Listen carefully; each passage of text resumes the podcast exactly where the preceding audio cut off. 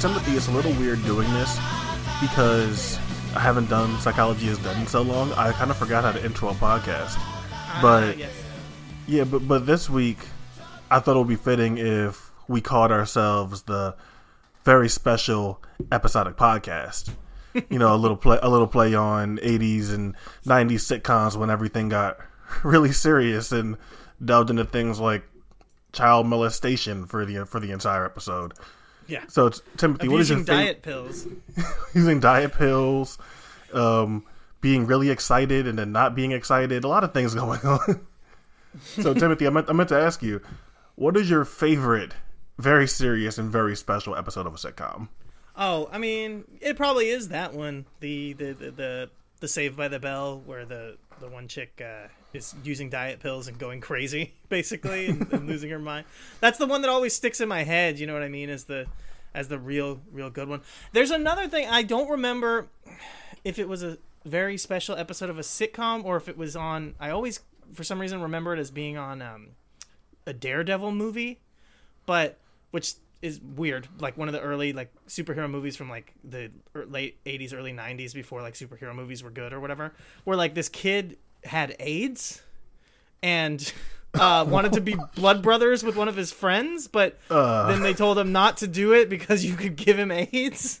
So I always remember that. That felt like one. That I don't, felt rem- like I don't remember vein. this at all. Yeah, no, like I said, this is a very special, particular memory of that I have from when I was a child of this show. Um, and I know that Magic Johnson shows up and he talks about it at some point too. He's So, in the yeah, movie was- too? Yeah, I don't know if it was like I said, I don't know if it was a movie or a TV show. It might have been like a sitcom thing that like that it was this very special episode of a sitcom or something. But yeah, it's like, and then eventually they're like, we're gonna be blood brothers the right way, and they they prick their fingers, they mix the blood separately, and then they're just like you know put band aids on and then shake hands, you know, so that he so that the kid doesn't give his friend AIDS. Um, yeah, that's that's another favorite. What about you, Quentin? What's your favorite uh, very special episode? I think the first one I alluded to, like the the different the different strokes one, where the dude from the bicycle shop is just giving just just giving the kids wine, and then, the adopted parents find out and they're like, um, what the fuck? Yeah, which uh different strokes. God, I'm trying to remember that the kid's name, or I guess he wasn't a kid, but the, that was the one that had the kid that had like whatever weird uh, growth issue, right? But it wasn't um, Gary Coleman. It was uh, No, I thought, it, Lewis. I thought it was Gary Coleman. Oh, it was okay. Different Strokes was the one that did have Gary Coleman. yeah, that, yeah, different strokes was Gary Coleman. Okay, so Gary Coleman probably knew uh, Michael Michael Jackson, so he already knew about the Jesus juice. He was like, "This is this is real life stuff we're talking about here." Jesus, man. That's All right. very terrible. um, But the reason why I'm, I guess I'm starting this this week off is so we have more developments on the ACH stuff, and I don't want to stay on it super long. But it's a thing I've seen today. It's a thing that's really struck a chord with me, kind of annoyed me, kind of made me feel bad. I, I feel like about how people have treated this ACH situation. And ACH had offered clarity on the Jay Lethal remark he made during his initial uh, initial tweets during the WWE blackface shirt storm that was going on. And in that, he said, fuck Ring of Honor and fuck Jay Lethal and called Jay Lethal Uncle Tom. And he was called out for it. He initially he deleted the tweet involving Jay Lethal. I imagine people within the industry had reached out to him and told him to take it down, told him, told him that it wasn't a good look and all these things. So it got like, so in ACH's whole thing of, hey, this racist ass shirt that WWE put out, people kept focusing on the Jay Lethal remark, which is a good, which was a good way to try to diminish his point that he was making. So he comes back to it this, well, today, this week, and all that, and he explains it, and it goes along the lines of ACH and Jay Lethal were in a hotel room, and ACH said something that was involved that pretty much involved the phrase "my nigga," and Jay Lethal for some reason thought it was okay to slap him or put his or put his hands on Jay Le- um, put his hands on ACH for using a word that Jay Lethal, according to ACH, uses himself, and it turns into a little scuffle. ACH hits him back, takes him down, and it leads to Jim, Jimmy Jacobs, who I imagine was employed by ROH at the time, telling telling ACH that he should apologize. And ACH apologizes to Jay Lethal, but Jay Lethal never apologizes to him and never gives never gives him an apology. Can, just goes into other stuff that isn't pertaining to their situation or anything like that. So from that point on, ACH and Jay Lethal were just were never on the best of terms. And what struck me about this whole thing, ACH explaining the situation, he says he's not crazy. He knows what he's doing. He's not he's not battling anything. He's in a great mood. And seeing how many white wrestling fans just swarm this guy's mentions with how are you going to be against racism and blackface in this company but you're using the n-word and it's a big like bring down to reality for the kind of fan base that wrestling still does attract a lot of white people who don't understand racial relations or things along racial lines and understand how someone can use a word because they are the person of color. And well, I was I was leaning on the fence at first when it came to the Jay Lethal stuff. I mean, I mean the ACH stuff rather. Of is he okay? Like I agree with them. I'm I'm with them, but I want to make sure that this dude is okay. And seeing it now, and then seeing the kind of shit that he's dealing with, that really no one else in their release has dealt uh, in their release or asking for their release has dealt with. You know, Lio Rush didn't deal with this. Sasha Banks didn't deal with this. The Revival didn't deal with this. Mike Bennett didn't deal with this. Luke Harper didn't deal with this. No one has dealt with the kind of constant bashing that ACH is dealing with right now from people, te- from white people telling him what words he can and can't use, and even in the context of the way ACH was using it. He wasn't using it in a derogatory way, a slur, anything like that. And Jay Lethal knows that perfectly well. I think it feels like to me Jay Lethal was trying to make a point to the people that were in that room, assert some sort of dominance over ACH, this locker room leader thing, and ACH wasn't having it. And yeah, I imagine it's one of the things that turned into ACH having an attitude problem. ACH defending himself turned into an attitude problem. And he goes on to say that Ring of Honor was the worst place that he's ever worked in and confirms a lot of the things that we've said that Ring of Honor has been a shithole, been a terrible work environment for years and years and years at this point. And yeah, it, it just really hurts to see what ACH is going through. MLW announced that ACH will be working some shows for them going forward. And again, they're white, stupid ass wrestling fans that in a reply to that tweet going, "Whoa, you you you can Teddy Hart, but you're bringing it, but you're bringing this fucking guy, and who cares, and all this stuff, and equating Teddy Hart like probable rapist and has probably involved in a sex trafficking ring and all this other shit, and you're comparing that to ACH having an issue with a shirt, and I think today was like a much needed dose of reality, at least for me and like I knew this. I know that this wrestling landscape isn't perfect. This wrestling landscape isn't the most friendly for black for black people or black wrestling fans. And even the black wrestling fans we have in here oftentimes are WWE apologists. And so I I understand that and I deal with this every single day. But I think seeing how badly ACH got it for just explaining his side of the situation and just dealing with the nonsense that he dealt with, you know, I just feel bad for ACH and I'm fully on team ACH by this point. I don't know if you have anything to add to that, but I, I just had a real messed up time looking at all of that. No, I mean I don't have anything to add. Everything you said, I mean, yeah, obviously this shit is ridiculous. Um, and I mean, yeah, I, I feel like I was pretty firmly on ACH's side the whole way through. Um, I never really, you know, bought into the mental health stuff too much, and even if I, you know, did, it's like I understand the situation he was in is going to cause stress and mental health issues. So, yeah. Um, I mean, what the fuck, people? like, why is Jay Lethal putting his hands on him for use it for saying that? That's right. like that's the thing that I don't understand here. A, I mean, as a grown man, as a black grown man, no one has ever sat there and caught themselves trying to put their hands on me for saying that word. He might like anytime that someone has said that that they don't like using that word, it's like, hey man, I'm not really a fan of that, blah blah blah. And whatever reason they have, whether I agree with it or not, they they state their reason, And if I and like you know, I respect people as much as they respect me. So if that person feels like, hey, man, I'm not comfortable with that, I'll respect them and I'll stop and I'll ease up on using the word. That's part of how, that's part of my lexicon too. That's part of how I talk. So I understand where ACH is coming from there. But at no point in my life, or a lot of people's lives, have anyone been like verbally, uh, like physically assaulted us or attacked us, thinking that that was okay because we use a certain word. We're not children. We're not kids. This isn't a kid getting popped in the mouth for using a curse word. These are two grown men, and someone thinking it's all right to do that, which is fucking insane. Yeah, no, I mean that's taking it too far. And even ACH said that. I just saw a tweet where he even said that. Like, if you just talk to me about it, I'll, I won't do it. You know, he's not going to say that word around you, or or even in context of calling him that, maybe, whatever the situation was. Um, like if you just talk to him, but to to yeah, why did you attack him? And and ACH was right. I mean, he he was doing it to kind of pull his card and and be like I'm the you know I'm the the lead guy here and I get to police the locker room however I see fit.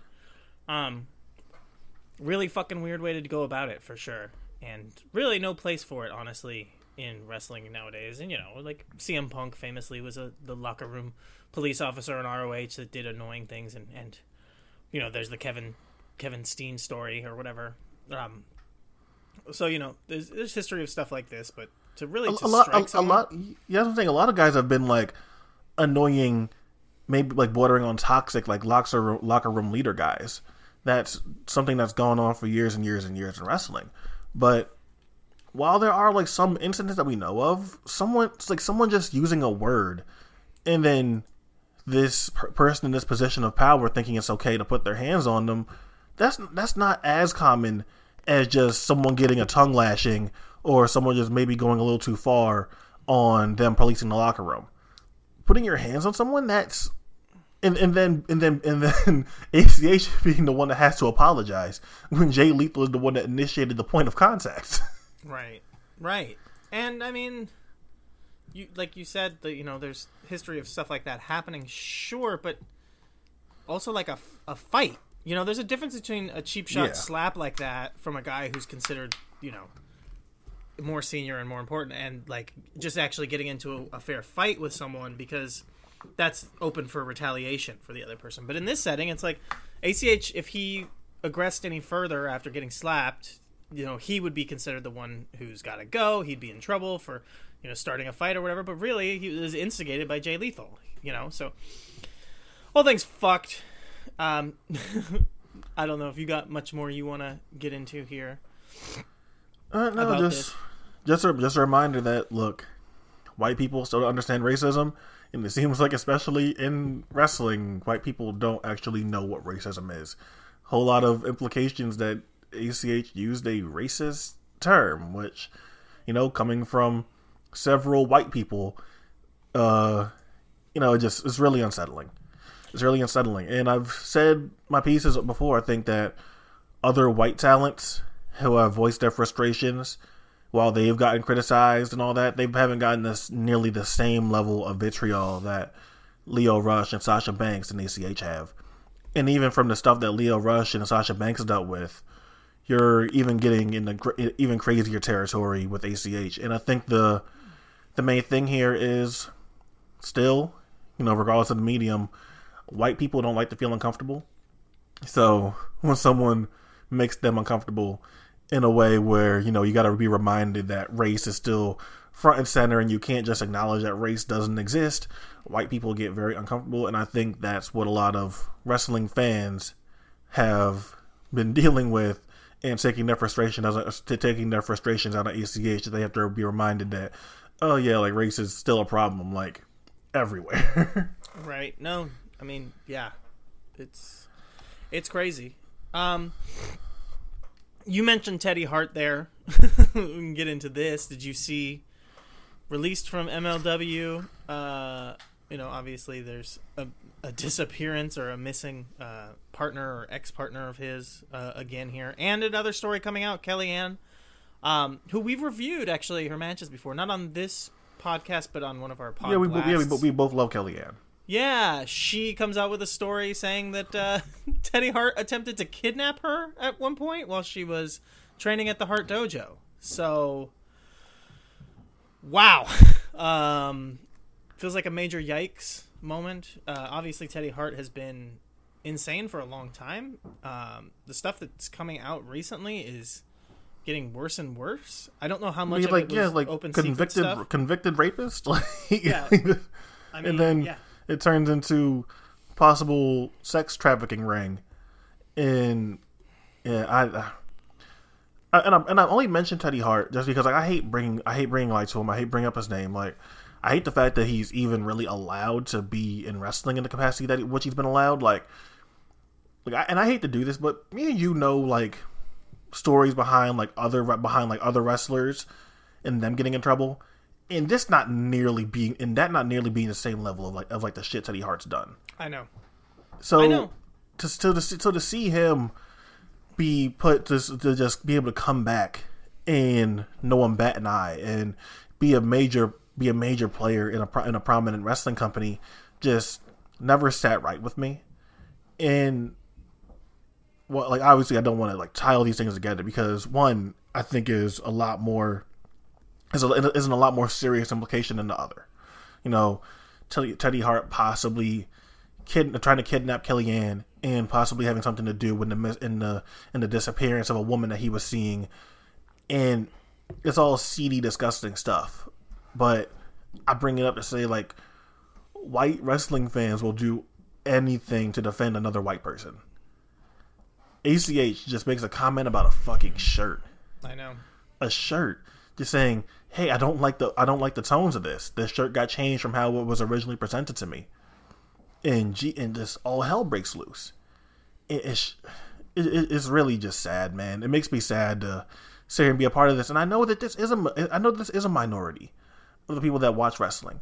I know that the people that listen to this, they probably already agree. They probably already understand like the point of where I'm coming from, where I, where you're coming from, and all of this. But just to, like it's just being the is being reminded of how shit like that still exists, and Teddy Hart should should be a police investigation on him. Yeah, I mean, he should probably be in jail. I mean, realistically, not even to talk about should he be in the wrestling business. This he should know? probably be in prison.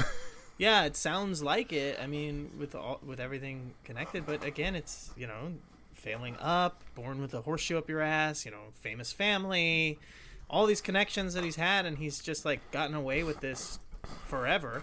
I mean, I was try- I was remembering, I'm trying to remember where, but it's like like the the story of of uh, some. I think it was an interview. I can't remember if it the interview was with him or if it was someone talking about talking to him, like people him claiming to be like part of like a CIA or Canadian CIA or something along those lines and like that that's really what's going on and it's actually like a sting operation that he's involved with and people like people in the wrestling business are so fucking you know brain wormed out that like they I think people like kind of believe it and then there was like the best friends show interview that's like you know real fun and everyone liked to laugh at it but it's like this is a man who's not just mentally ill but also like you know committing heinous crimes He's you know? dangerous. So- like yeah and I don't so- and I don't like use and I don't like using adjectives like that. I'm not so I'm someone that I don't believe like I don't like I, be- I believe only like three kinds of people in the world should be put in prison like rapists, pedophiles, and like clear cut murderers should be put should be put in, should be put in prison. But Right. yeah, like this dude is clearly fucking insane, and the fact that he's able to just walk around like this and not even just you know have a like have a living, but yeah, you're also pretty much like the focal point of the tag team division in MLW. And Yeah. I don't know if you did you did you catch any of the videos he made with Maria Manic over the last week? No. Oh wait, actually, I did see a little bit of it. I didn't. Yeah, yeah, yeah. yeah, and then like obviously it's not for speculation, but like the fact that Maria Manic had to be like, get it off the table, get it off the table. I don't know if you saw that one, but Yeah. like Jesus, like Jesus fucking Christ, dude. Uh, yeah, I mean, she obviously has uh, great taste in men, as as, as shows from her social media. Um, dude, I don't understand why people talk positively about Maria Manic because she's clearly just as bad as Oh. they are. Oh yeah, I know. She's talented as hell, you know, and we don't have any proof of her, you know, committing any crimes, but you don't fucking hang out with these people and, and not be at least somewhat culpable in it, you know? And yeah.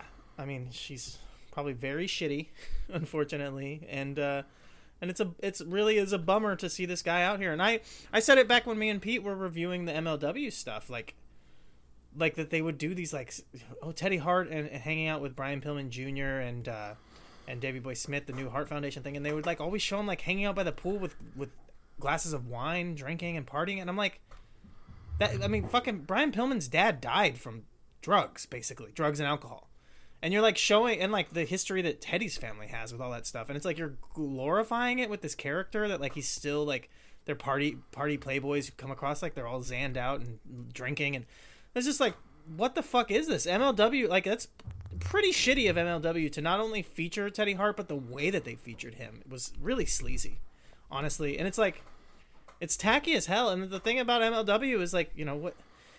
There's just some stuff coming up in the news uh, with them. Who, who did they just like? They signed Tom Lawlor again, and there's someone else that they're bringing in that was like, you know, people are talking about big deal, um, kind of thing. And like, you know, it's they're just like the most fucking carny company. They're like seem to be willing to do anything, and it's so funny because Court Bauer puts on this like you know polished veneer of being like you know you know professionalism and on his podcast and the way he talks about branding and all this stuff. But fuck, like the shit that he's willing to put on his show is like disgusting, really, really, and really sets wrestling back for like you know to the the carnival days of like not you know whatever. I like that kind of stuff in some ways. Like i like old school wrestling in some ways but there's other aspects where like the world has changed and we don't need to continue to glorify that kind of shitty behavior. Um we got uh you know the uh, aew commercial that came out. Oh yeah i gotta give a shout out to uh to corwu uh, again for the the news notes this week. Um AEW commercial that airs during uh, was it during NBA or yeah or, or uh, MLB one of the you know real sports that was pretty much attacking uh, NXT or, or gloating about you know AEW taking out NXT doing better than them in the ratings all this and it happens to be on you know in the week where they lost in the ratings for you know total viewers um, I don't know I mean I didn't really care too much about it but uh, yeah, it was Clippers versus Blazers game, and it was uh, NXT like NXT themed commercial that supposedly was TNT's idea and not AEW's. What do you think about that? Like, is that TNT overstepping the bounds? Do you think it really matters in the big, you know, in the long run, or, or what do you think?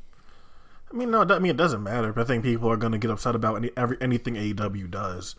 Um, I mean, yeah, I, I feel like AEW has a lot of. I mean, like as far as the people involved, the talents involved, I feel like I'll have a lot of pull and what what kind of content gets produced and what gets put out there.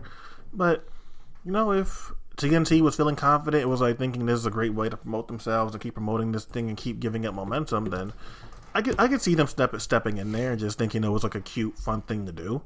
But uh, with anything AEW does, I feel like people are going to get upset, at least for something. Doesn't I don't really know you know, you don't, you don't really know what it's going to be, but I feel like it's always going to be something with AEW. Yeah, no, exactly. People are always gonna, you know, pick and, and I don't know if you saw this week's episode. That's not we're not here really to review it this week, but you know, there's issues. Obviously, we can get into some of that stuff later on. Um, I, I, did, I did, I did see it. I saw, um, so I th- the one that I saw getting the most like, I guess like real unnecessary negative reaction is why is Jungle Boy getting a match with Chris Jericho? And it's the stupidest fucking thing that I've ever seen. Yeah, that's it's one a, of the. It's a it's a trope that WWE has used. The he, like the heel the heel champion being being cowardly and saying, well, you know, I'm obligated to have a match, so he's gonna find he's gonna find like the quote unquote weakest person to point out on the roster, so he can have a match with them. And they're actually gonna go out there, and he's gonna have a and the guy that he wrestles gonna have a lot of hope spots, near falls, and he's gonna come across better because of it. That's a trope WWE uses. So how come when AEW uses it and sets it up, that I see all these tweets about, oh, how does this make sense? Jungle Boy has no wins. How come he's getting a match with Jericho? Because it's a, because it's a non-title match, and Jericho's a fucking heel who wants to pick on the guy with no wins. Right, and Jericho did this same angle with Triple H. You know, he wasn't someone who had never won anything, but it was the same concept when they did this. Yeah, Jericho did this himself. Jericho, like the fucking false title switch. Yep, yeah, which was a re- I remember being a super hot angle that worked really well, and I think that Jericho could pull it off in the, you know, as the as the the champion, the heel champion. It'll be great. And Jungle Boy is obviously a big time prospect for them. So to say like, oh, you know, it, oh, he he hasn't won any matches. It's like, yeah, that's part of the fucking story of the character. This works. This is because I think everyone believes in him. So he's the guy that can, on paper, looks like, of course, Jericho's going to beat him. He's small. He hasn't had any wins. Jericho shouldn't be, you know, having a match with this guy. He doesn't deserve it. All the things that, you know, everyone can say. But everyone believes in Jungle Boy. And everyone thinks, like, you know what? Maybe he hasn't had a win, but he could pull this off. So that's why it works. Like, I don't know. That's probably one of the stupidest things for anyone to pick on because there's real problems in this company right now like the you know three pr- factions that all come across very similar i s- get the nuances and i don't think of them as being really similar but a lot of people do so that's a problem obviously and then you're having like stuff that's really mixing back and forth too much with cody and brandi rhodes i mean using the nightmare you know name for her heel faction whilst Cody still uses that on his YouTube shows where he's a clear babyface, I feel like is a big issue. You know, there's a lot of bigger fish to fry here than like something as dumb as like an angle that makes perfect sense in the history of wrestling. Uh, you know, not fitting with what people think because because oh, they said that their you know wins and losses are going to matter, and it's like yeah, they do. Wins and losses do matter, but they're not everything. They're you know, it's not 100% of every match is decided by the algorithms of wins and losses because that would yeah, be boring. yeah, but even then, like in the promo, yes, it's even highlighted in the promo that wins and losses do matter. Why is he picking Jungle Boy? Because Jungle Boy has no wins. Right. Because Jericho's a chicken shit heel. Because Jungle Boy has no has no wins, like it's being highlighted. That's why he picked him. right. That's not that easy to. Uh, that's not that hard to understand, and it's a thing that WWE has done. So when I see this, it just keeps on confusing me, and it keeps on driving home. Now, obviously, AEW isn't perfect, but with stuff like that, it just lets you know that people are just kind of like just kind of looking for shit a lot of the time with them. Right.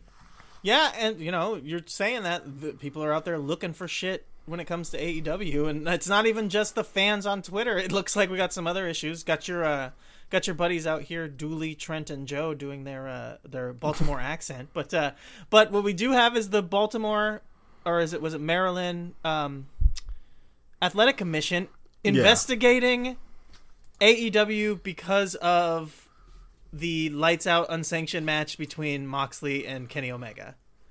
What the fuck? like, what is going on?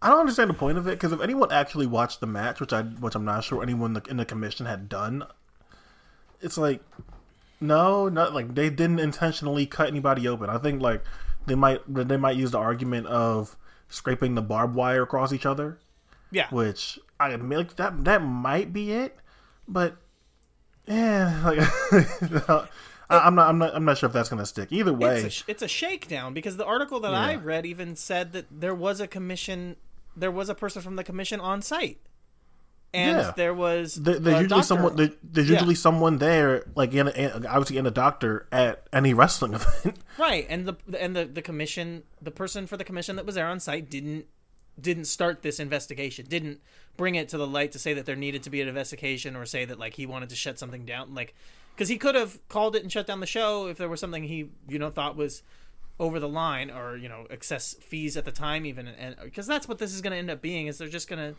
they're just going to pick out some kind of fines and just try to make some money off of AEW is what it's going to come down to. Um, so yeah, this is It's obviously it's gonna turn into. I mean, for them, it's gonna turn into marketing because then, guess what? Now they got fined for the match that was supposedly so violent and Right. couldn't even be sanctioned by the company. So you're kind of doing kind of doing AEW a favor. It's true. I mean, that's a good point. And it's like as WWE continues to they they, they push the barriers a little bit, but they're definitely doing no blood and no like you know ultra violence. And if AEW continues down this path, which they've shown that they're going to, um, it makes you know it makes sense uh, for them to have this feather in their cap too to say we're you know we're so violent we're getting fined by you know Baltimore or, or Maryland or whatever uh, you know we're getting fined by these this athletic commission because we're too violent and all this and And uh, so yeah, um, the other AEW note I'll just mention, like I I, I, talked about it um, at the time when with the little Kenny Omega Janela mini feud going back and forth between a sanctioned match and an unsanctioned match. Uh, that they did they're doing a similar thing with Moxley and Janela. So I just I really think that like people are overlooking how good booking that is having they kind of do the back and forth sanctioned unsanctioned match between Kenny and Janela, and they do the same thing with Moxley. While so you continue the Moxley Omega feud, like I talked about, where you can you get to continue to show the difference between these two guys in the different settings, and so now we build to them in a regular match. So while I say AEW has a lot of problems and things to talk about, there's also some really smart booking going on. Um, and primarily, obviously, I think that Moxley, like obviously, Cody is feels like the biggest star there and and is the guy who's the most over. But I feel like some of his booking has some questionable stuff. Moxley feels like the best booked guy that they have right now. The way that they're building to him, I think it's obvious that eventually he wins the title, and I think that he's the guy that they should go with. He feels like he could be their big money star moving forward.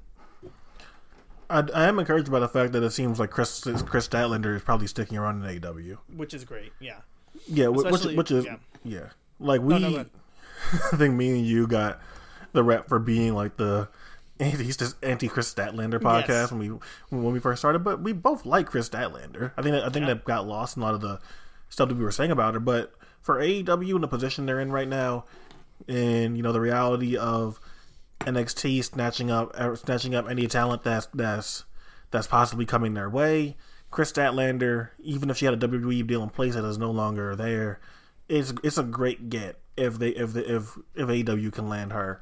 And one more thing, I'm not sure what you were going to lead lead into after this, but one more thing that you know, speaking of a talent that you know we're not sure where they're going to land.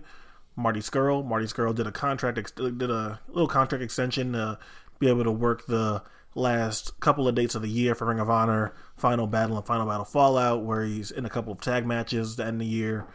Um, obviously, ROH is down in the dumps right now. There really isn't any incentive to work for ROH unless it's a big money contract and just not having to work too hard. So, looking at where things are right now, obviously being in the middle of a quote unquote wrestling war between AEW and NXT, ROH not really being anything, but they have money to offer.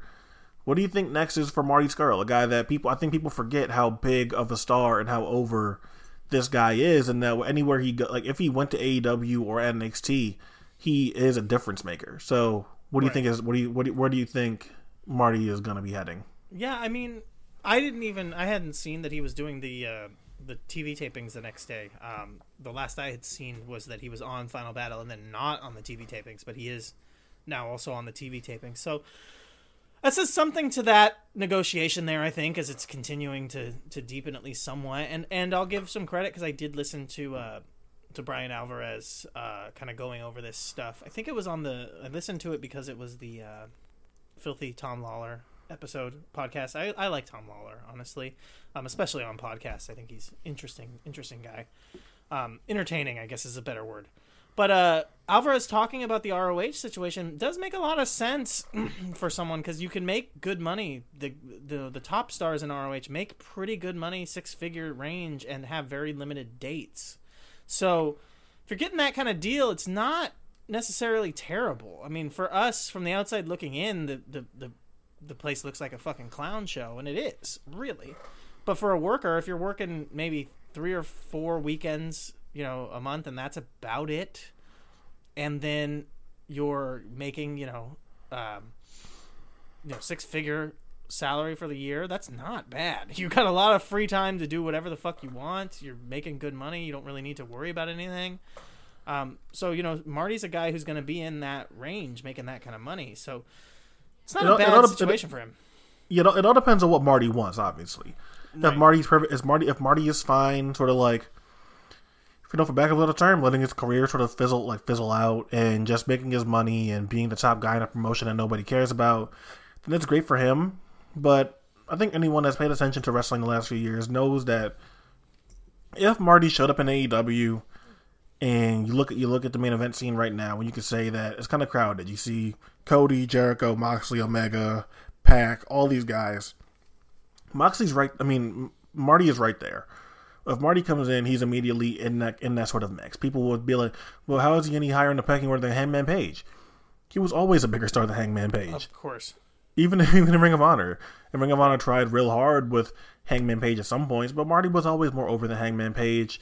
Marty was more over more over in Japan to Hangman. Yeah, and I was gonna say even a- in New Japan where they don't push juniors and they kind of presented Page as like a low card, a lower heavyweight. Like Marty was a bigger star than him.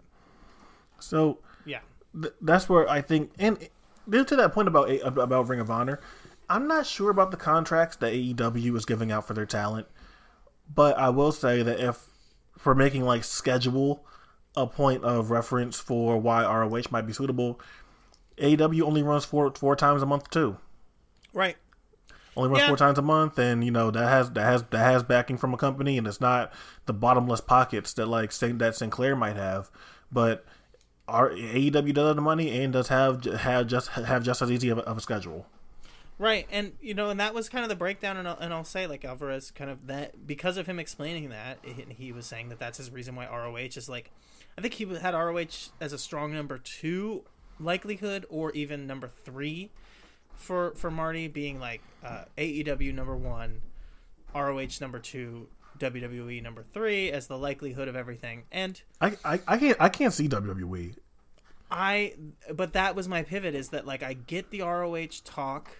I understand everyone assuming it's got to be AEW, but it feels like over the past few months since AEW's existed, Marty's really distanced himself from the talk of being an AEW guy. And one thing I've all I always said about Marty is that he's a he wrestles his matches, everything he did like he was putting together those WrestleMania moments. He's a WWE style worker. And I think that the reason why that shows is not because he was just, you know, trying to, to do that because, you know, that's the big company's just trying to have good wrestling.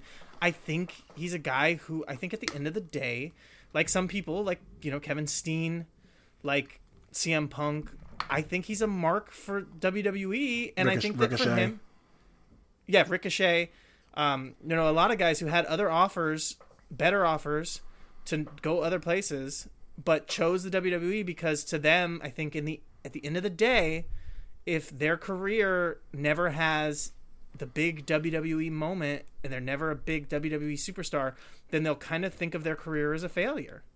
You have guys like Walter, who's in WWE now, so it's funny. Zack Sabre Jr., maybe David Starr. We'll see who Ibushi. Ibushi who come across like they don't they could give a fuck less about ever being there. They don't care about it, you know, whatever. But there's certain guys who they do, and I think Marty is one of those guys. And I think, like I said, this is just based on how, what I've how I've seen him wrestle, and the way that he presents himself. He comes across like a guy who spent his entire career trying to be a WWE superstar, even outside of WWE. And I do think that he'll probably feel at the end of the day if he doesn't have a big run there that he'll never have really made it as a big time star. And I think that that's really important to him. So, So I think that that if he doesn't sign there now, he'll sign there soon. All right. So my counter that my counter to that would be depending on what how WWE is snatching up anybody at this point, and they're giving out deals because they just they would greatly prefer that you don't go to AEW. That's what that's what it is at this point. But you look at NXT and the two hour block and it being on USA, and clearly so a lot of people being set up as NXT lifers at this point, and where you're gonna see like maybe some crossover between the brands, but you're not gonna see people just like move up any eh, move up anymore. But you go from Killian Dain and Pete Dunne, the Forgotten Sons, Matt Riddle, Ono, Kushida, Trevor Lee, Dijak, Keith Lee, Ciampa, the Undisputed Era, and that's all people from just this from just this week's NXT.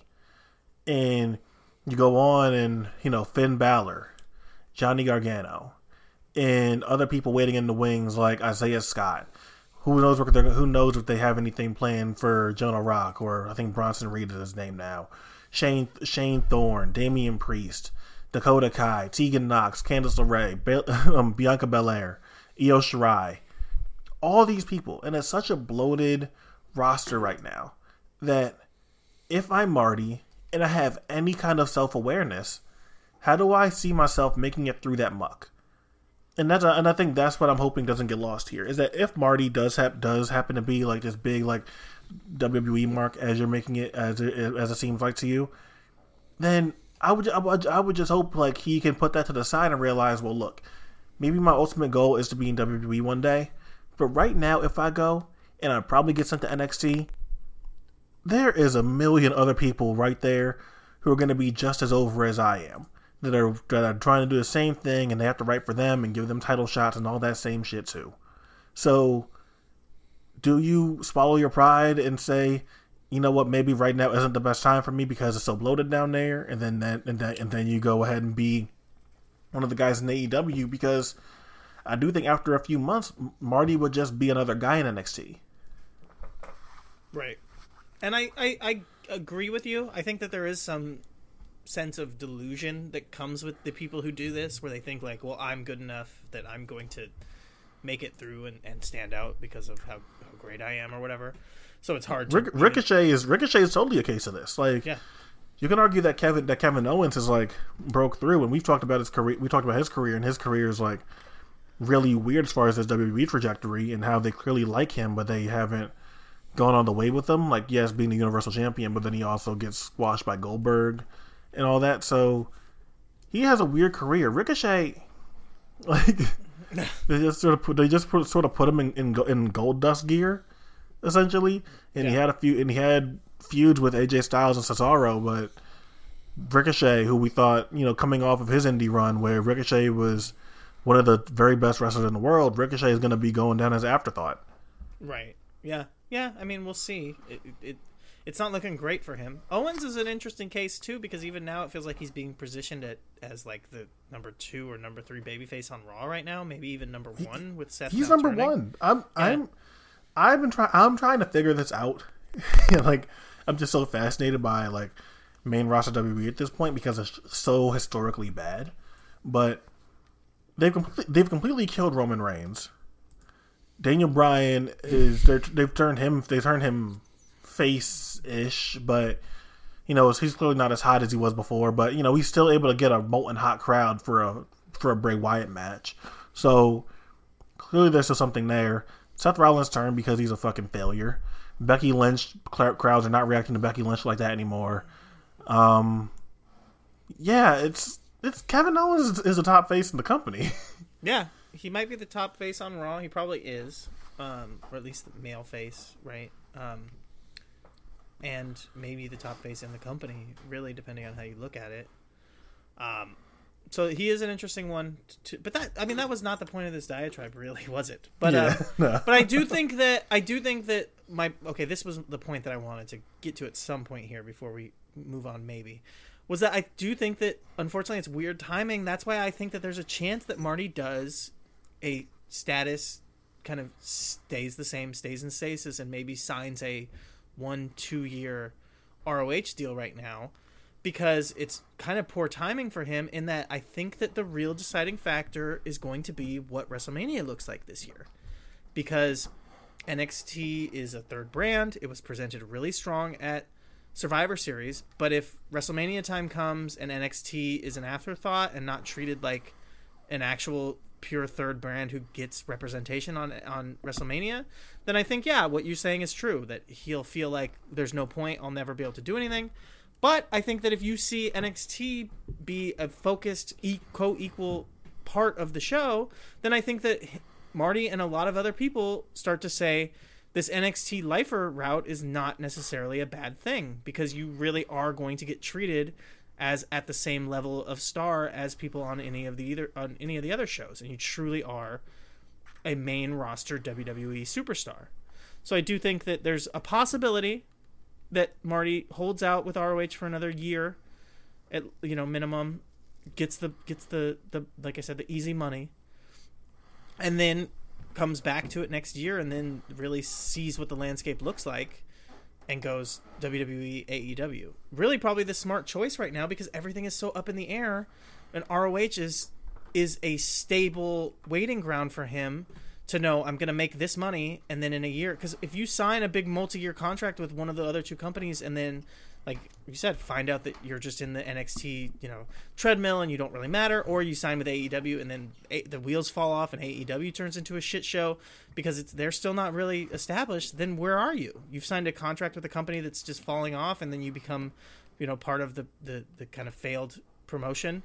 You could be treated like an ace, but you're a failed ace that killed a promotion. Like you don't want that kind of on your legacy. So I think honestly, it's a really weird time for him because he doesn't feel like he's a guy who's all in, you know, for the pun, um, in the AEW thing, but also WWE is in a weird spot right now too. So it's like, what do you, what do you want to do? So I could definitely see him sticking with ROH for a year to feel it out, or go just going to WWE right now. But in all likelihood, the mo- most likely thing is just AEW, right? Like that's what makes the most sense. Yeah, and, and apparently on being the elite and stuff that I haven't, that, which I haven't watched in months, but it seems like they have been teasing towards Marty possibly jumping ship, and people will a lot of the time dismiss being the elite stuff as being just a little wink, wink, nudge, nudge, and not meaning anything.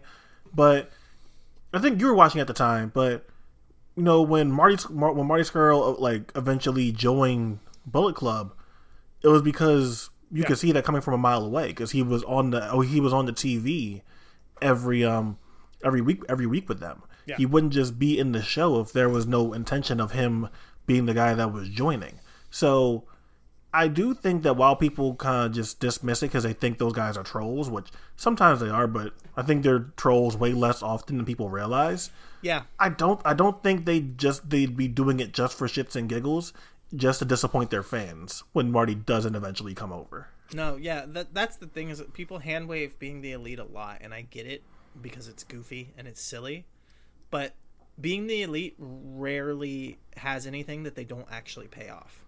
Yeah, they, like that's that's just that's not their thing. They don't just sit there and like play with people's emotions and troll them. They Yeah. if Marty Scurll was on being the elite for every week up until the Adam Cole turn, like yes, he would the, there, he was going to be the guy that joined Bullet Club.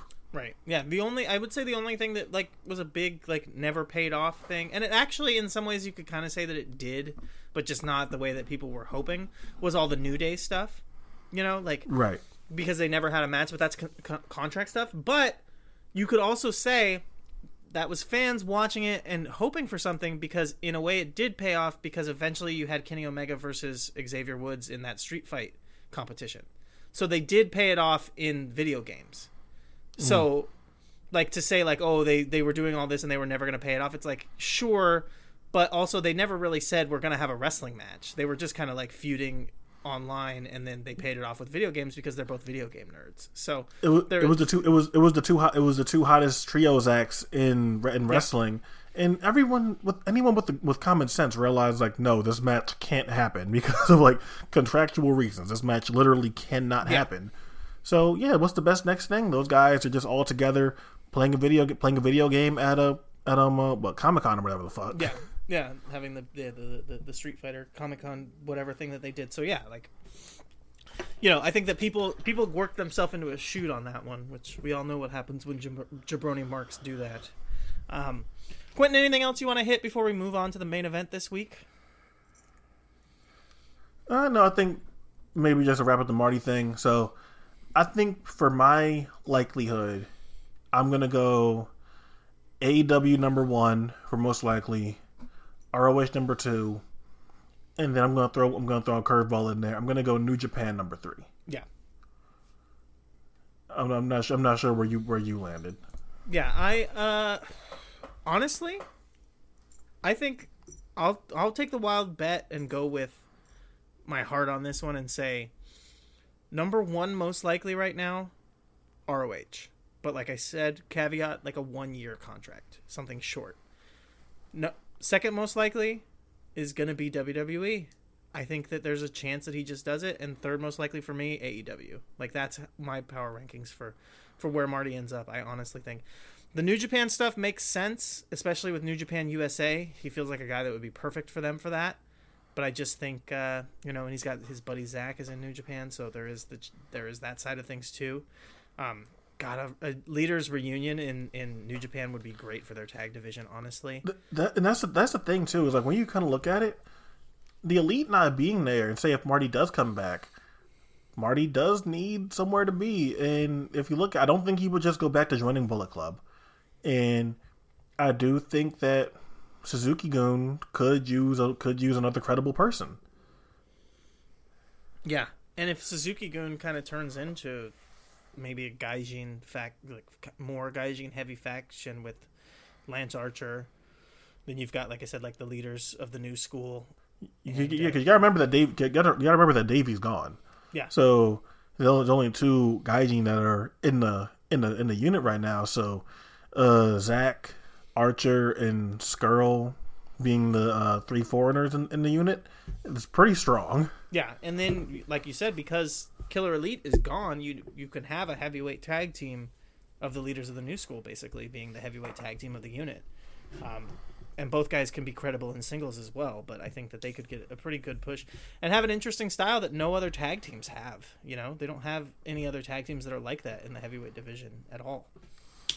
See, now that we did this, and now I think we have to await the ultimate sin, which is we we speak this into existence, right. and it just turns into them wrestling Sanada and Evil.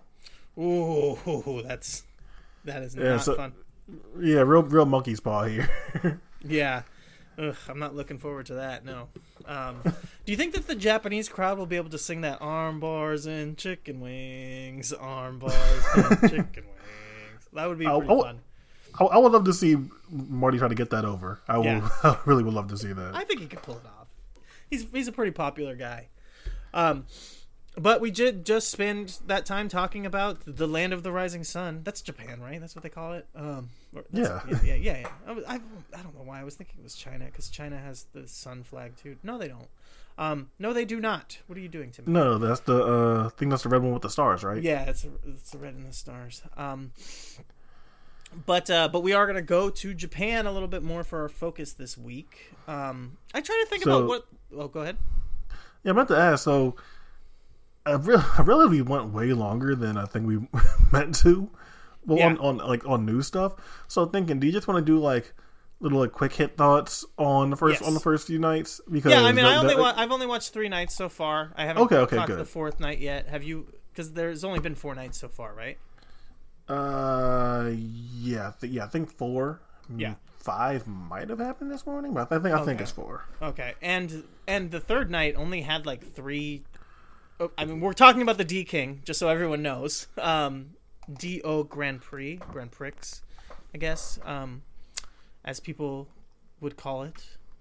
Uh, yeah, it's four. In, yeah, it's been four nights in DDT. Oh, I didn't realize. Oh yeah, yeah, four. Okay, the third night only had like three D King matches, uh, which I was gonna ask you if you know why that was, because um, the other nights had six and for some reason that one only had three. Maybe they were doing the two opening nights, and then now they're splitting up the blocks, but that doesn't make sense. Either yeah, way, even, like because like that's never really been a thing in the time that D King's been going on. Yeah, they've never really they've never done it as to where a non D King match is the main event of the of the show. I know. yeah, weird. that's so that, that, that's weird. Okay, yeah, I, mean I, didn't know that. And there was a the gauntlet on the third night that like had a bunch of people that are in the D King or at least a couple people that are in the D King. Um, the fourth night, the fourth night only has four matches too. Yeah, so I don't know. I don't know what the deal is. It's it's going kind of weird. It's not like you know TNA Bound for Glory series weird yet, uh, but we'll get there uh, because it's DDT. So of course we'll get there. Um, I mean, we could do overall thoughts. That's how everyone does it, and I've always said I don't really like doing the overall thoughts before thing. People seem to like to do that when they talk about stuff. Um, well, not well, no. I mean, like we can do. But do you like so, it? Uh, no, what, go ahead. What, as far as what the tournament so far, no. when people like... do podcasts and they do like before we get started reviewing, let's do overall thoughts. Do you think that that's good? I always am kind of like, why do people even do that? No, I feel like always feel. I mean, it depends. Like a show where like a, like a singular show, I can maybe do overall thoughts first, but like a tournament and you're gonna jump into like reviewing like five nights of a tournament and you want to give your overall thoughts first. I was like, yeah. no, you probably should wait on that. Yeah, it's like if you're gonna do that, then just do overall thoughts. Don't even review the the, the matches at that point because it's like yeah, yeah, because now you're talking about everything. Um, so yeah, we'll just jump through the first. I mean, did I interrupt you? You were saying something. I don't think so. No, you're good. No, you're good. I think, but I think, I think me and you decided that we were just gonna do quick hit thoughts on this one. Okay. We were yeah, there wasn't too much that right. Go ahead. because I, I think for us it hasn't been as good as the previous D Kings so far as the, as the previous D Kings we've had so far. Yes and no. It's been good and I've enjoyed it. And there's been some stuff that was better than I expected, but I would say overall probably not as good quality wise in some ways, but also like interesting, which is which is good because I like something different, you know, and and and that's part of why I've always liked D King is that it's like it stands out in the sea of everything else that happens in DDT. Is like it's this really serious round robin tournament um, that doesn't doesn't feel like you know it fits really, but it does. I don't know. It's like I don't know. It's like mini sods or something. It's like it's like back when they used to do that, like they would do web series versions of shows. Like I don't know. This is a weird diatribe, but The Office did this like early on before the internet was really popular. It'd be like The Office TV show, but then there was also like Office web minisodes. And sometimes the D King kind of feels like web minisodes of DDT because it's like weird, like like oh you know it's just like these like little shows where the same characters are interacting, but it's like a different universe kind of. Um, so yeah, so I enjoy it for that. Um, let's go through the nights. This is what I think we'll do. We'll go through the nights. If you have anything that you really want to talk about on each night, we'll hit it, and then we'll do big thoughts at the end. Does that make sense? All right, cool. Let's do it. Okay, so night one um, has six matches, six D King matches. Um, I would say the standout stuff was the first D King match with Ishii versus Ueno. Um, re- that match was really great, quick, brawly, whatever. Everything was pretty quick. Um, I thought that Hashimoto and Chris Brookes was really good, which is what you would expect. Um, Chris Brookes is really good in in uh, you know intergender settings, and Hashimoto is good overall. So really enjoyed that, and it was a good way to, to kind of set the tone for what she's going to be doing in the tournament. The the the two top matches were actually really good. Uh, Masato Tanaka looks great. Soma Takao sold really well for him. Um, and then Harashima and, and Sakaguchi was good. What did like kind of what was your takeaway from night one? Really, really enjoyed Ueno versus Ishii. I thought that was great. That was probably my that was probably my favorite match of the night. Takeshita versus Iino. I liked how Takeshita was selling and being really vulnerable for the guy in it for the guy in his unit. I think for this year, maybe more year and a half for Takeshita, he's been the more dominant force in a lot of it in a lot of his matches. In post the Harashima match, it seems like Takeshita's taking a step back and being more vulnerable and selling for guys more. So I liked how strong he was making Iino look in that. You said it. You said it first. Hashimoto versus Brookes was great. Uh, I think I'm a little bit lower on Tanaka versus uh versus Soma Takao. Soma is so hit or miss, and he's really only good when he gets bullied into throwing good strikes, which which did happen here. He got bullied into throwing some really good looking forearms, and that was the best thing about that miracle Mike Bailey versus Soma match from I think the first D King, where Mike Bailey just beats the shit out of him, and it turns into a really one of the more underrated matches of D King. And Harashima versus Yukio, I don't know. Maybe we can talk about this, but I was I was kind of bored. I was bored by this, and honestly, I wouldn't be upset if I didn't get any more Harashima versus Yukio Sakaguchi matches, which I didn't think I would ever say because I've always enjoyed the pairing. But I think I'm getting to a point now where, where it's just really dry, especially one in a setting like this where the venue they're at is small. It's not a lot, not a lot of crowd interaction. A lot of it's just like wrestling to complete silence, and it just, it just it just didn't do it for me. I'm checking my phone when I was bored, and maybe in a different venue I would have liked it more, but here it just felt really dry. Yeah, I can see that. In 2019, I think that Yukio doesn't have as badass aura as he used to. Yeah. Um, and that's part of it is that Yukio Sakaguchi used to feel really dangerous, and that would make a lot of his matches stand out. Um, and here he doesn't really have that. Another part of it too is Harashima for all the love that he gets, especially in and this is the, this is a big one. Quentin, we're ma- I made it an hour in without referencing, especially all the love that Harashima gets currently in the Slack chat. Um, Uh, we were so close. yeah, we almost did an episode without it. Um, he does, he does the kind of stereotypical ace thing that like Tanahashi does really well, which is like he has to show off that he can compete with everyone in their style. And so he does a lot more mat wrestling and not even just mat wrestling, but MMA style, or not even MMA, more like Brazilian Jiu Jitsu or like something that's a lot more um, kind of grappling based, um, but like legit grappling based stuff. Um, which he's good at, don't get me wrong.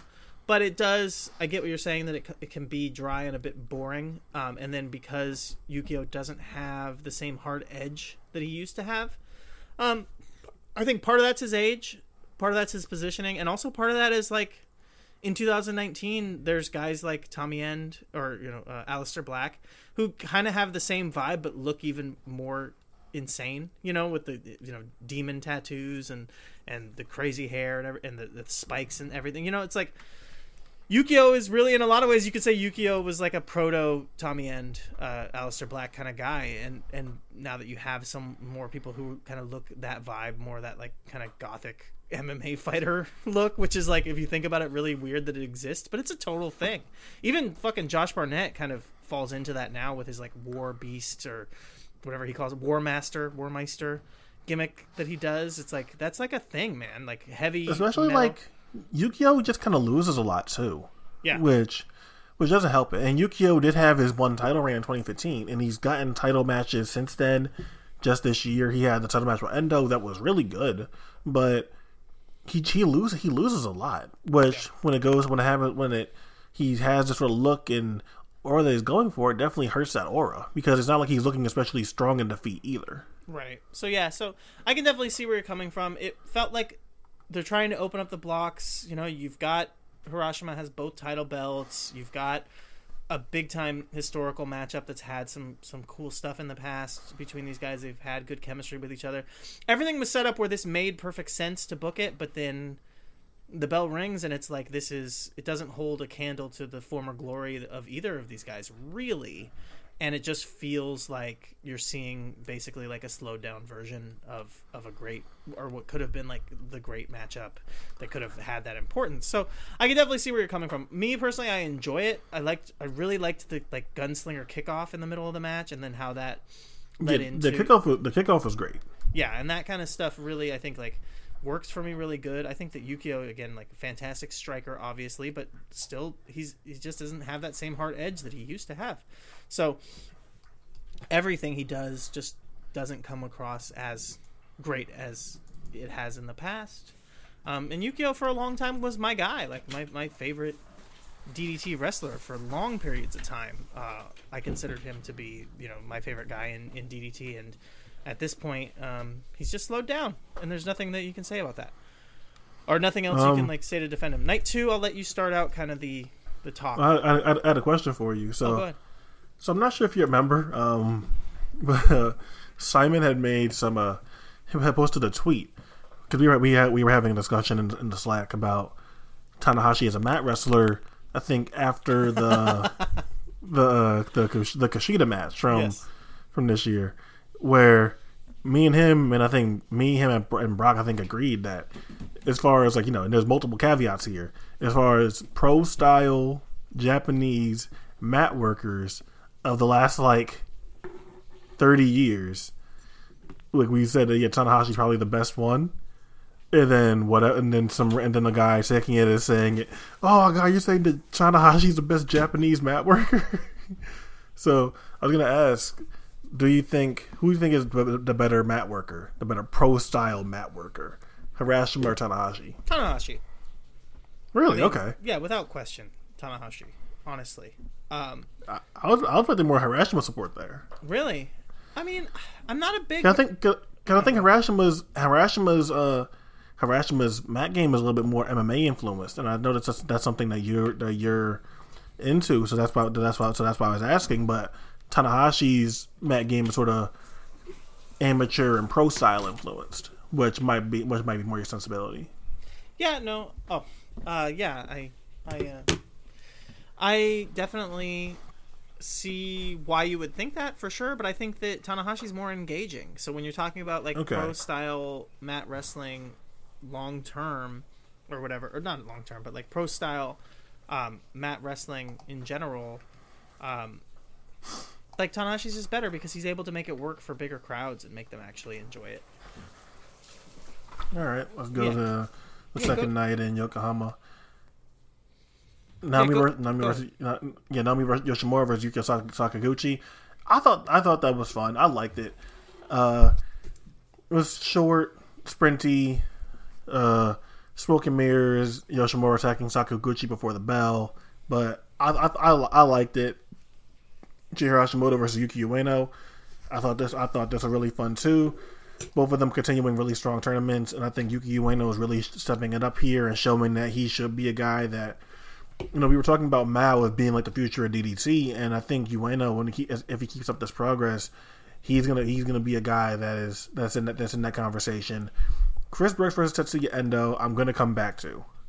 Ishii versus Takeshita, really great, sup- super super surprising that Ishii got the win there, but it's the early it's the early stage of the, of the tournament. Big shockers, big upsets, usually what these tournaments go for in early stages, and it's a great match. Takeshita in control. Ishii fighting from underneath, and the moment when he wins is really great. And Sasaki versus Tanaka, I wasn't as big a fan as of Tanaka versus Soma as you were, and I thought this was probably a little bit better. Tanaka and Sasaki, they're both you know known for using plunder and bullshit in their matches, weapons, all that stuff. And I thought that that made for a really good clash here. Tanaka being the stronger striker, Sas- Sasaki having to use shortcuts, and I like that. And I like that bit. Going back to it, Chris Brookes versus Endo. Now, Evan explained to me why it makes sense that Endo versus Brookes went 30 minutes, but still, I, it's so weird to me that they chose to do that. I don't, I, I get it. Maybe they, maybe I haven't been paying attention, so maybe they're super high on Chris Brookes right now. and They, are didn't want- actually. It seems like they've been high on Chris Brookes since he debuted in DDT. Yeah, yeah, and I know that he got that title match with with Takeshita and Kurikin, but it seems like they must be really high on Chris Brookes. Uh, Chris Brookes got to look really great here against Tetsuya Endo, who a lot of us are assuming that Endo winds up winning the tournament. And I, I, I get it if you want both guys to look strong and maybe even revisit this match down the line, but it going 30 was a bit of a shock and not in a good way because as it's going on, I just keep wishing for it to end. And there was good selling. I thought the I thought the start was really s- slow and uninteresting, and it only really takes a turn when they st- when Brookes introduces the knee work. But yeah, I, it was a match I like that I understood the idea, but it just it, it still didn't feel like it, need, it needed to go thirty. Yeah, I I'm with you. I found it to be too long, um, boring. I feel like I get the storyline reason why you have these guys go to a draw, but I I don't think that they're the right guys to do a 30 minute draw. Um, I, I love Chris Brookes. He, I love Chris Brookes. He's not the guy for this match. yeah, like in this setting, in just in general, I think I think you know what Chris Brookes could do a 30 minute Iron Man match. Yes. know, Could, like he- that, like that, so like that Togo Sasaki Iron Man match from a couple years ago. Like, Yes. Chris Brookes could absolutely do something like that. A thirty-minute draw? No, not No, really. yeah, he's not really the guy. He, a lot of his big stuff is just you know stuff that you need. The suspense of like near falls and storytelling and stuff like that that he does works a lot better, um, in something more like that. And this is just he, I don't know. just- Like I said, just kind of gets boring. Um, I think that Endo's done a few big draws. He's done hour long draws, and I still to this point don't think that he has it in him to be intriguing for long periods of time and and matches that end in draw that way. Honestly, um, and I like Endo. I'm not. I don't you know love Endo like some people do.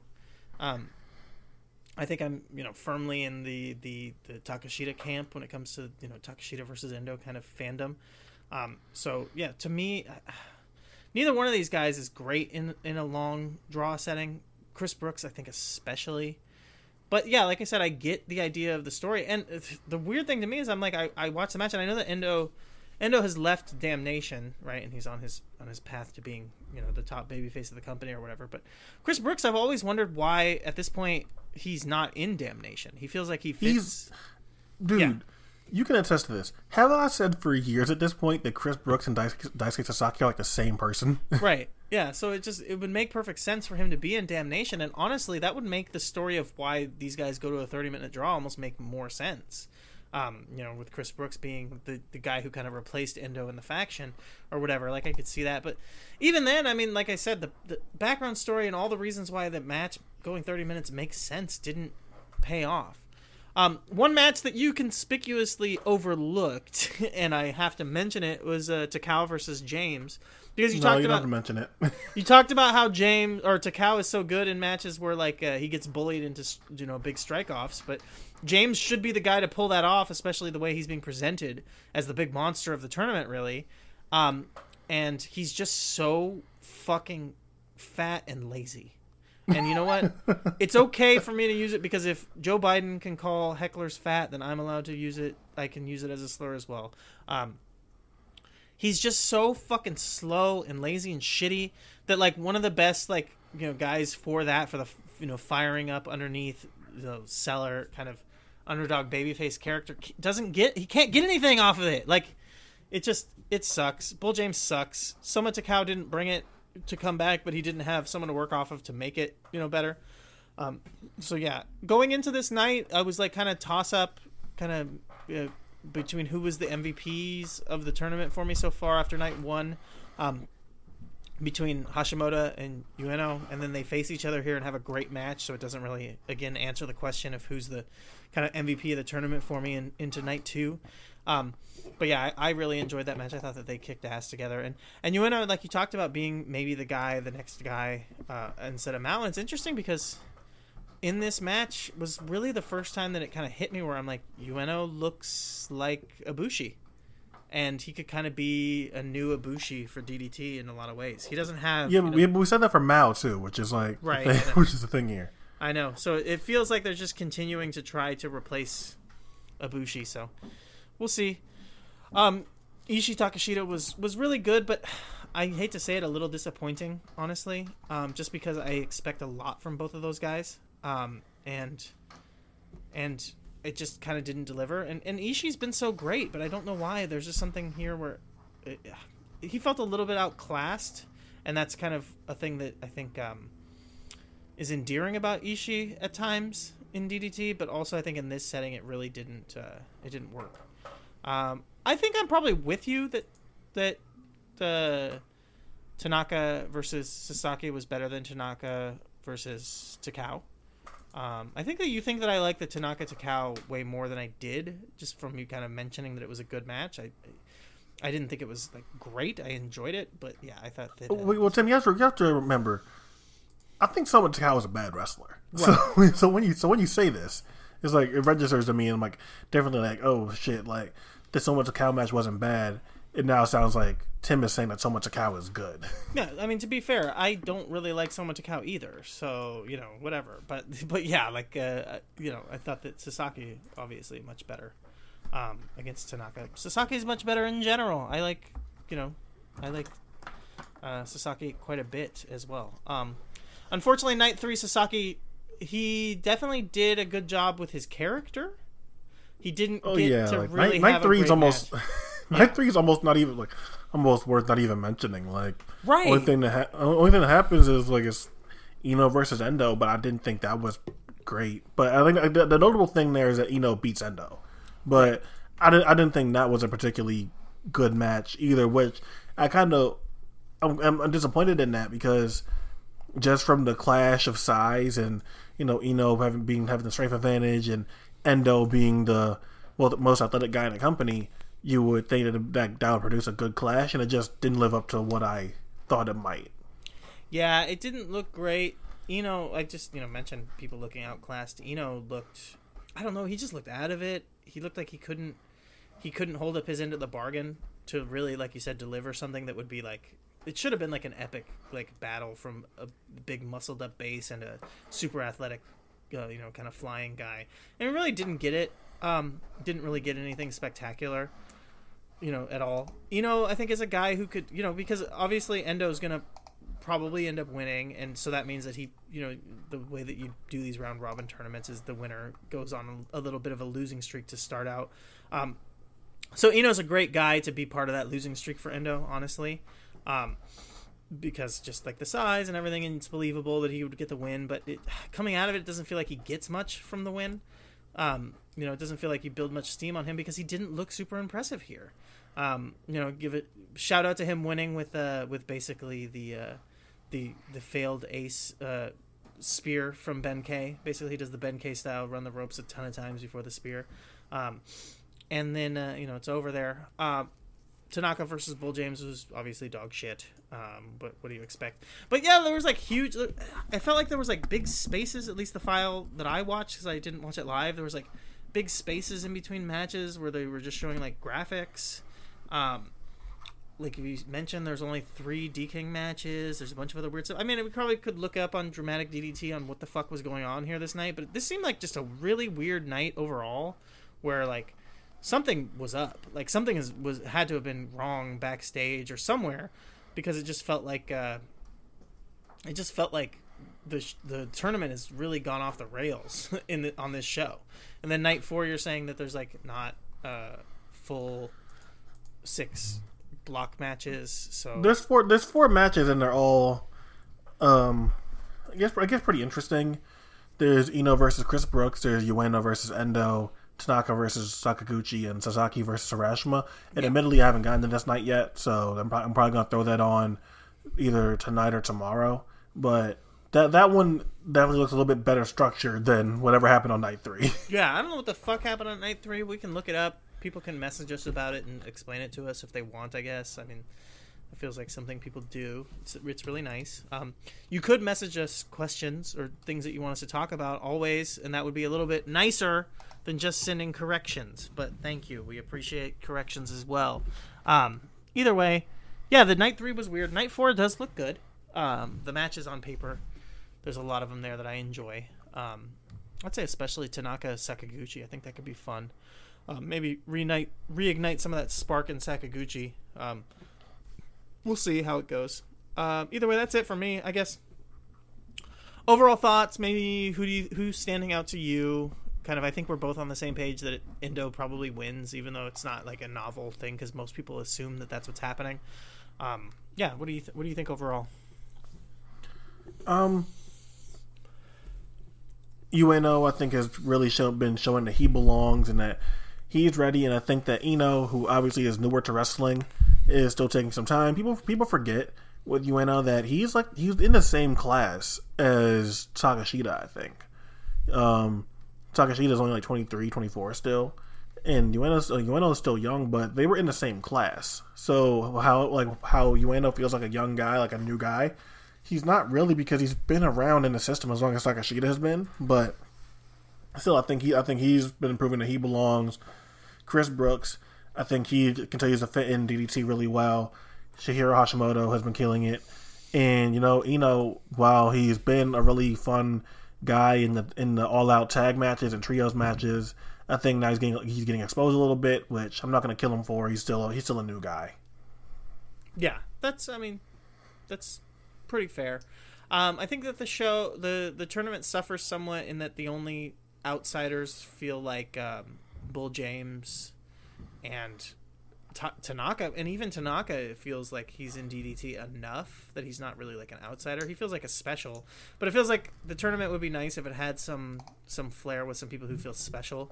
Um, I don't know if it was last year or the year before, but they had uh, Ikemen um, in the tournament, uh, and and he uh, he kind of and you know like Joey Ryan, who was at the time probably considered probably in the same level of like regular as uh, as Brookes right now, but Brookes feels like he really fits in so much that he doesn't feel like an outsider at all. Getting getting Go Shiozaki last year was a good one. Yeah, so yeah, I feel like it would have been nice if they had someone in here who really felt like they stood out as an outsider because there's really nobody. Um, like except for Bull James, and he's just stinking up the joint. So it's just kind of like they don't have any cool outsiders. That's like the biggest. That'd be my biggest issue. Um, you know, and like that just I guess that just kind of happens over time. Like if you look at the G1, the G1 used to have cool outsiders from time to time, and now it feels like they really don't as much as they used to. Um, so yeah, there's just kind of like that. That feels like that's kind of a little bit boring. Um, just in that sense, you don't have anyone who who stands out as like special. But otherwise, oh, I guess Hashimoto is like an outsider. Um, and she's doing really well. So, or at least to me, I, mean, I don't know. Maybe I'm the only one who thinks she's looking great in here, but So yeah, I guess you got Hashimoto, but she wasn't on like the last, or she wasn't on the the last night. Maybe she and and she's not on the fourth night. So I don't know what the deal is, um, exactly with her. I don't know if she's out. I don't know. Either way, um, yeah. So so far weak, but they could bring it back. That's the thing about DDT is that like DDT can always save it because they have so many quality wrestlers. Um, yeah. that they can always deliver. You know, it can it can come and it can sneak up on you. So we'll see. I think that no Mike Bailey is a bummer. I think that Mike Bailey is such a workhorse in tournament settings and just in general that uh, he's a guy who can deliver at least something hot and exciting every night, if not like a great match. So not having him in, him in here is kind of a also kind of a brings down the overall quality of the tournament as well. It does seem like that Mike Bailey is coming back in January to DDT. I'm not sure if that's a sign for maybe he'll be back to being a regular in 2020 going forward, but it is kind of it is hopeful that he's coming back. You know, I think it's a match with Harashima, something something along those lines. But I'm I'm hoping that well, I'm hoping that we get more Mike Bailey. Yeah, definitely, especially in in DDT. Yeah, I mean, obviously he he's just he's such a workhorse, man. He just delivers so strong all the time that like not having him in this tournament after he's been in it for the past like two years, it's like it, it really feels like a letdown because a lot of times at this point in the tournament he'll have had like three or four great matches, you know? Well, yeah, that first D King was just an unbelievable run. I think that was that was a start of us going like, hold on, is is Mike Bailey the best wrestler in the world? Because he just kept going out there every single time. Whereas Akito, Soma, um, Endo, uh, Sasaki, and just having great match every single time out to the point where you're just like, okay, hold on, man. Like, how Yeah. is he just gonna keep? Like, how's he gonna keep doing this? Yeah, I mean, in some ways you could compare that run to like what people talk about the the Ospreay run, the 2019 Ospreay, where it's like just so impressive the way that he continues. And it's like if Mike Bailey had kept that up the whole year, I think unfortunately no one would have talked about him in the same conversation, but like he easily would have been in that same conversation, you know what I mean, of being like a It's crazy to me that people are really like, this Ospreay year is the highest volume, highest quality year a wrestler has ever had. And I'm like, so we're just gonna like it just reeks to me of not really appreciating the Chris Hero and Zack Sabre Jr. years in 2016 and 2017. In that it feels like only the only volume that matters is if you're in New Japan having volume, which like I get it. I'm not I'm not the person that's gonna sit here and discredit Ospreay's case.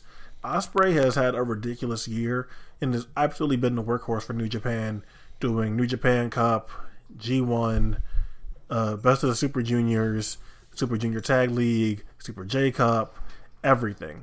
Wrestle Kingdom, being the never being, being the never champion, being the junior champion, doing tag stuff. He's done literally everything for them in tw- in, in 2019. So I'm not the guy that's going to discredit the case, but it just it's just real real strange to me to sit there and now as Zack Sabre, I mean, you, Will Ospreay has this case of high volume and high quality when Chris Hero and Zack Sabre Jr. in 2016, 2017 had years that were just as insane. Yeah, I think that part of it too is it just stands out so much because it's like a lot in New Japan, which a lot Yeah, of people that's what I'm thinking. I, I, yeah. I, I think it's a platform. I think a lot of people are just looking at from the standpoint of it of that it's happening in New Japan.